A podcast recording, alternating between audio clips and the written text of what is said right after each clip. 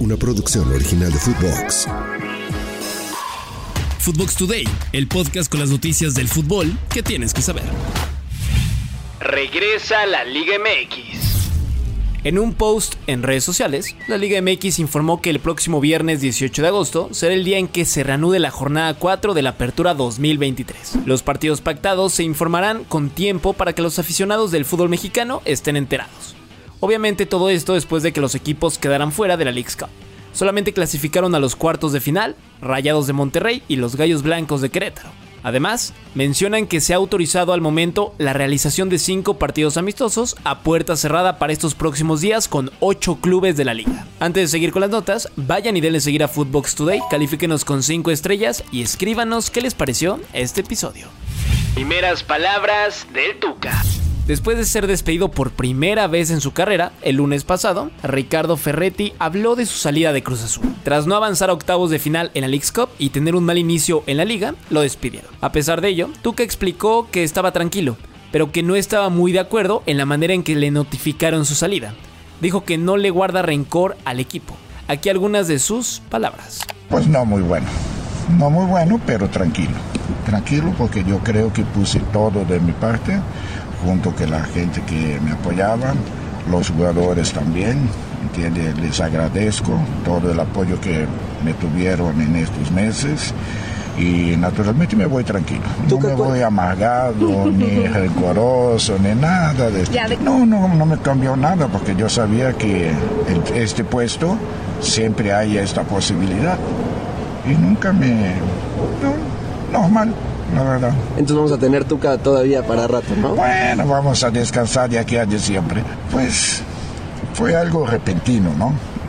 Tal vez este la forma a lo mejor hubiera sido un, un poco menos eh, drástica si fuera de una otra forma, ¿no? Este, los jugadores naturalmente terminan el entrenamiento, yo acababa de entrenarlos y se están bañando, se van y yo me tengo que quedar más tiempo planeando las cosas. Si llega, este, me dan la noticia este Oscar, entonces muchos de ellos decían, pues qué onda, ¿no?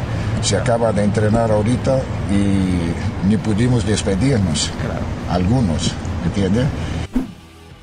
Como ya escuchamos, descansará hasta diciembre. Entonces nos quedaremos por ahora sin uno de los técnicos con más personalidad de nuestro fútbol. Y si quieres un podcast con mucha personalidad, no te puedes perder Footbox Americano con José Pablo Cuello y José Ramón Yaca, quienes se traen lo mejor de los emparrillados de la NFL, noticias de cara a la pretemporada y mucho más. Nuevos episodios todos los martes en cualquier plataforma de podcast. Neymar y Berratti descartados.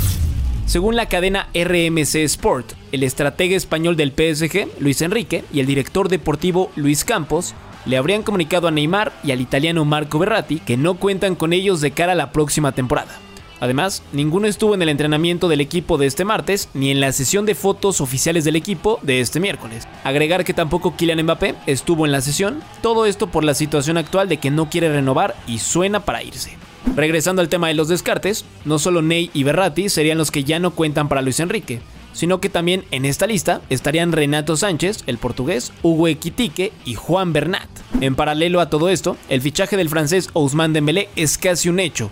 El jugador incluso ya no cuenta con dorsal en el registro de la Liga de España con el Barcelona, ya que el 7, el que fuera su número, ahora está registrado con Ferran Torres. Solo falta que se concrete su pase al equipo parisino de manera oficial. Nuevo Siu de Cristiano. El bicho no para de ser noticia y celebró 10 años de su clásico festejo con una victoria importante con el Al Nas en las semifinales de la Copa Árabe de Campeones ante el Al Shorta. Al minuto 75 de partido, Cristiano tuvo la oportunidad de marcar desde los 11 pasos y no falló su disparo. Ese gol significó el pase para la primera final del equipo con Mr. Champions en sus filas. Ahora, solo esperan rival entre el Al Hilal y el Al Shabab, quienes se enfrentarán en la otra llave semifinalista será la primera oportunidad para Ronaldo de conquistar un título en esta nueva aventura por Medio Oriente. Eso es todo por hoy, nos escuchamos, hasta mañana. Chao, chao. Footbox Today. Una producción original de Footbox.